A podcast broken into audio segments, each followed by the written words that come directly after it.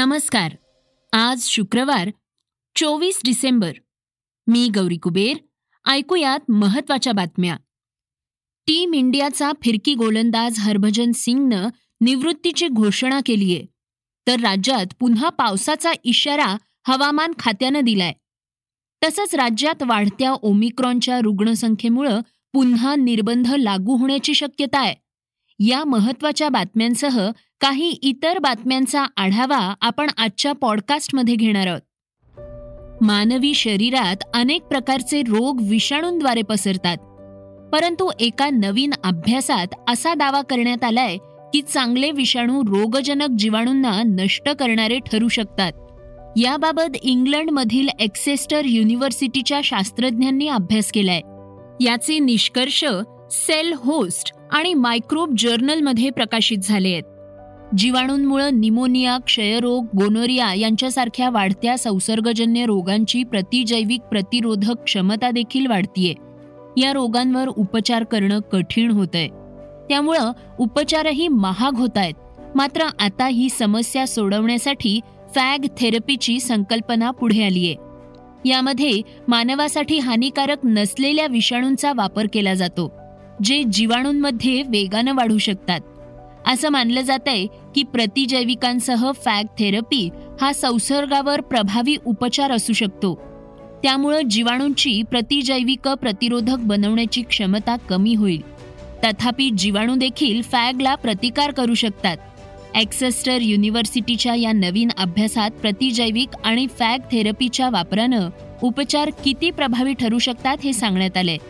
यासाठी शास्त्रज्ञांनी प्रयोगशाळेत सुडोमोनास एरियुजिनोसा नावाच्या बॅक्टेरियावर संशोधन केलंय.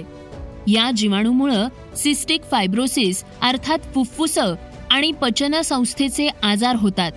या जीवाणूची प्रतिकार शक्ती कशी विकसित होते आणि ते फॅकच्या प्रकरणांपेक्षा किती वेगळं कसं आहे हे तपासण्यासाठी आठ प्रकारच्या प्रतिजैविकांचा वापर करण्यात आलाय. जीवाणूंना संक्रमित करण्यासाठी विषाणू त्यांच्या पेशींच्या पृष्ठभागावर प्रवेश करतो. मानवी रोगप्रतिकारक प्रणालीप्रमाणेच जीवाणूंची स्वतःची संरक्षण यंत्रणा प्रथिनांपासून बनलेली असते जी संसर्गाशी लढा देते. तरीही विषाणू जीवाणूंना संक्रमित करतो आणि मारतो.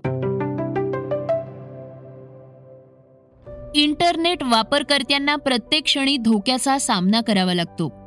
कारण हॅकर्सना आमंत्रण देण्यासाठी एक चूक पुरेशी असते. लॉग फोर जे या जावा बेस्ड लर्निंग युटिलिटीची असुरक्षितता मागच्या आठवड्यात शोधली गेली होती. परंतु इंटरनेटसाठी जगभरात आधीच धोक्याची घंटा वाजवलीये. हा धोका जावा लायब्ररीमध्ये शोधला गेलाय ज्याचा वापर अनेक लोकप्रिय सेवांमध्ये केला जातो. यामुळं हॅकर्सनी मोठा धोका निर्माण केलाय. ड्रीडेक्स बँकिंग मालवेअर पसरवण्यासाठी याचा वापर करून इंटरनेटवर धोका निर्माण केला होता. या ट्रोजनला मीटर प्रीटर म्हणूनही ओळखलं जातं.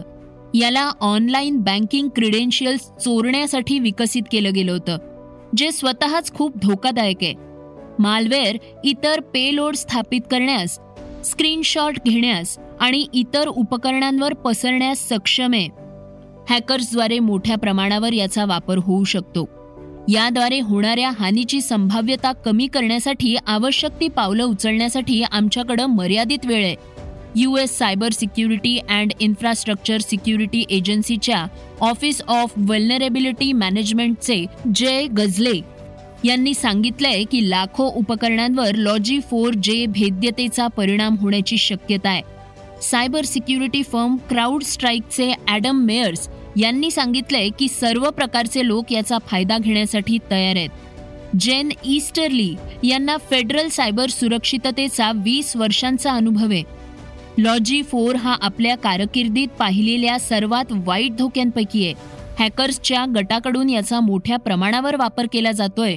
नेटवर्क डिफेंडर्ससाठी हे एक मोठं आव्हान आहे. ही असुरक्षा माझ्या कारकिर्दीत पाहिली गेलेली सर्वात गंभीर आहे. असंही ईस्टरली यांनी सांगितलंय. कोरोनावर मात करण्यासाठी संशोधनाद्वारे आता विविध प्रकारची औषधं बाजारात दाखल होत आहेत.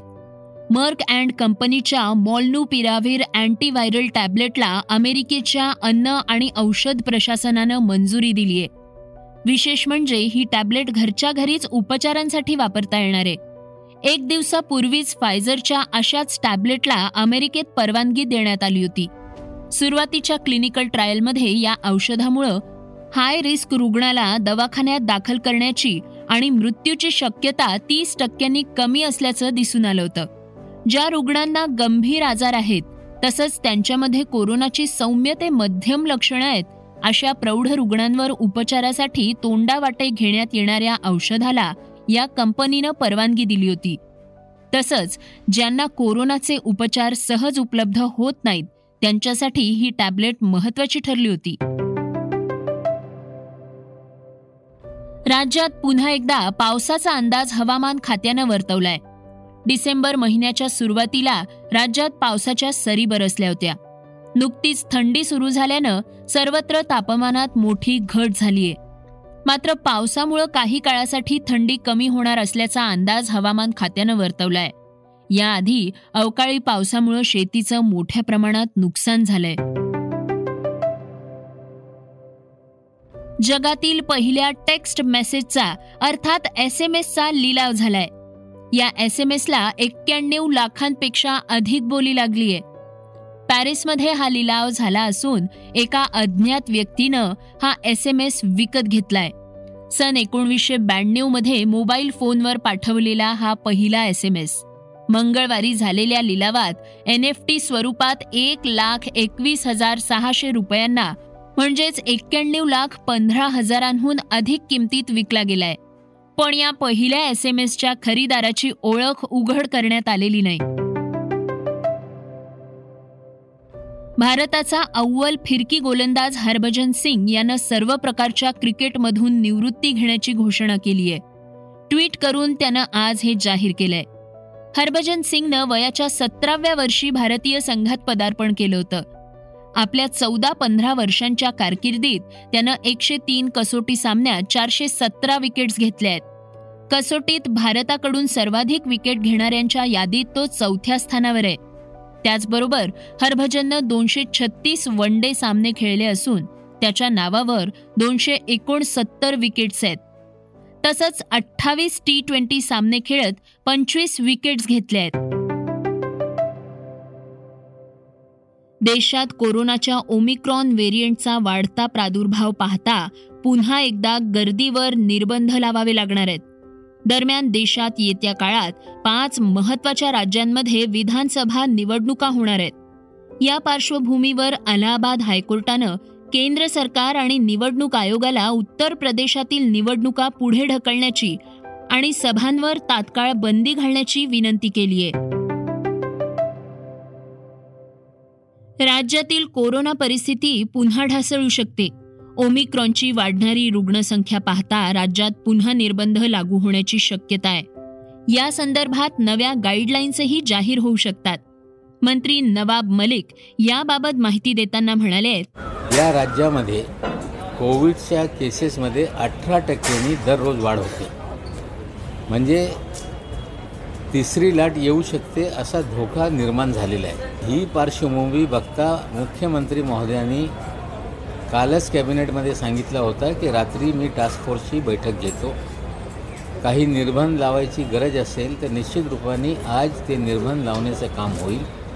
तिसरी लाट हे जानेवारी महिन्यामध्ये येऊ शकत आहे हे होतं सकाळचं पॉडकास्ट उद्या पुन्हा भेटूयात.